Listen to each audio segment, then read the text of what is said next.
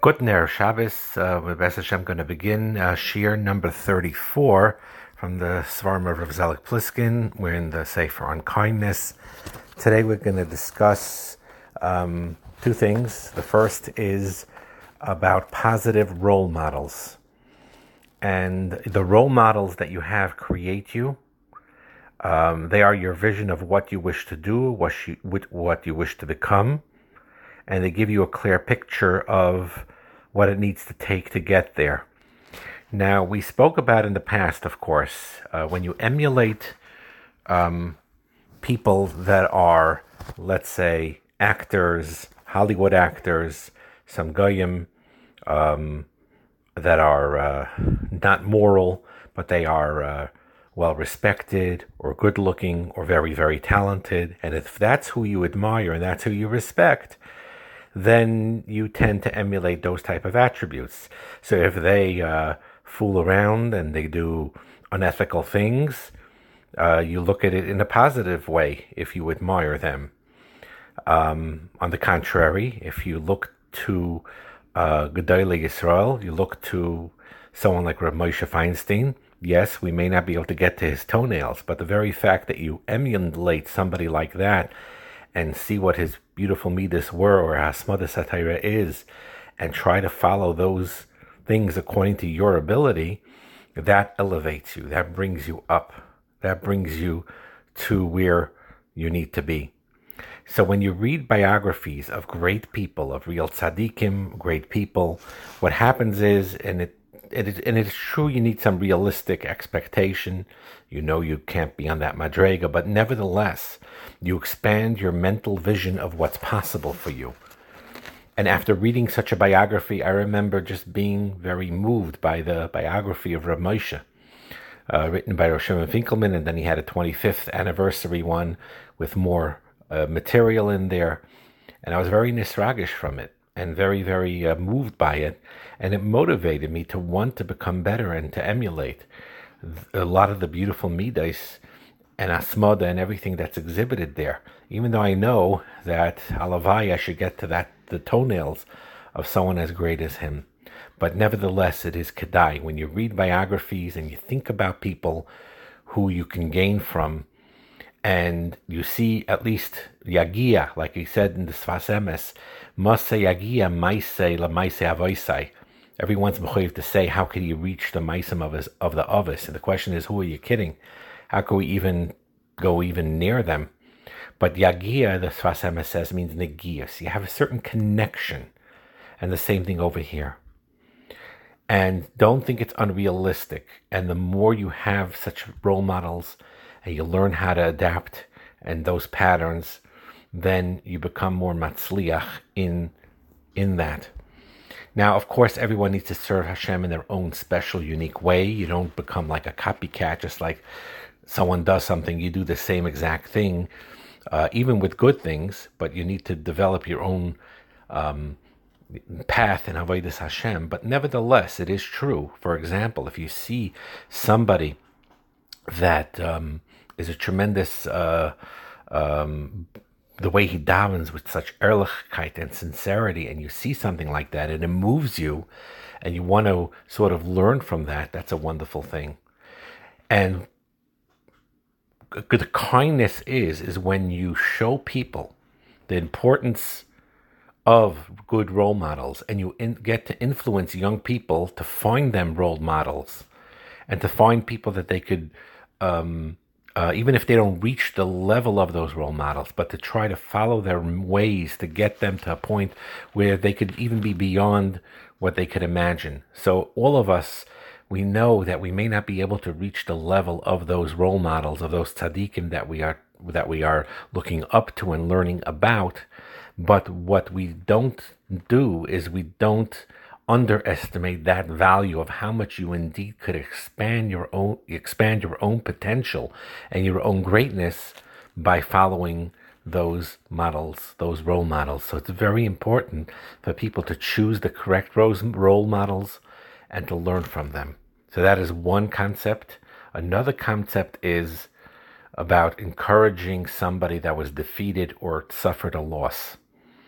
And um, here's an example, an anecdote he gives uh, that someone ran for president for an organization, and I had a good chance of winning, and I had plans, and uh, my my family would be so proud of me, and and it was the most exciting day of my life, and I really thought I would win, and I was in for a big shock that my opponent received more votes than I did.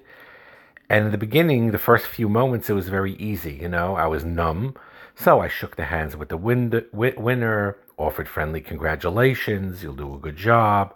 But then it hit me like a ton of bricks. I lost, and all my plans and all my dreams went up in smoke, and I felt dejected. I felt humiliated, humiliated.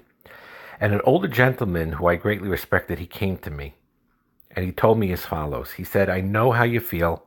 I was once in a similar situation. I remember the shock and the devastated feelings I had." And but I'll tell you that was the beginning of many of my accomplishments. It gave me a sense of humility and perspective. And this old man told me, You're a great person, you accomplished a lot, you will accomplish a lot, you will get over this, you'll use this defeat as a stepping stool to become even greater. And often many or most successful people would tell you their histories. They also had big hurtful defeats that they were able to overcome. And I was very grateful that this old man told me this, and this speeded up my emotional recovery and my emotional healing, and I indeed accomplished great things later in life. So, the kindness, the chesed of saying kind things, saying encouraging words to people who have been defeated in any way. It could be losing uh, an election for a president uh, in this organization, like he said. Could be losing a, a, a job, losing uh, an opportunity, um, thinking you would get some big uh, Steller uh, as a Rav in the big uh, and then you were uh, voted, outvoted, and, uh, and you didn't get it. Losing in such areas can be very, very painful and intensely painful at times. And it's very important when you see someone going through this to convey your words of consolation, write a letter, make a phone call, send a gift, give chizik, and you need to remember, like we said, successful people know that every defeat is an added challenge. It's a lesson that can be learned. It strengthens your character. We don't wish for it, but the bottom line is, is that it does strengthen your character. And when you think about your past defeats, you grow from them and you begin to help others in many ways. And remember, when you give people chizik like this, just don't say platitudes. You have to real, really feel compassion, really feel empty, empathy, not just saying I'm sorry, but really show from your words that you really understand what they're going through. And that's a tremendous yisoid. So both for yourself and for others, it's very important to encourage when there's a setback. When there's a setback, you need to encourage yourself. And when there's a setback, you need to encourage others. I saw, I'm just going to end off over here, a fascinating vart I just saw from in the Sefer Leket Rishimais on Tefillah uh, about the Mashgiach uh, from Lakewood, from Nachsen Meir Wachtfogel, Zecher Tzadik Livracha.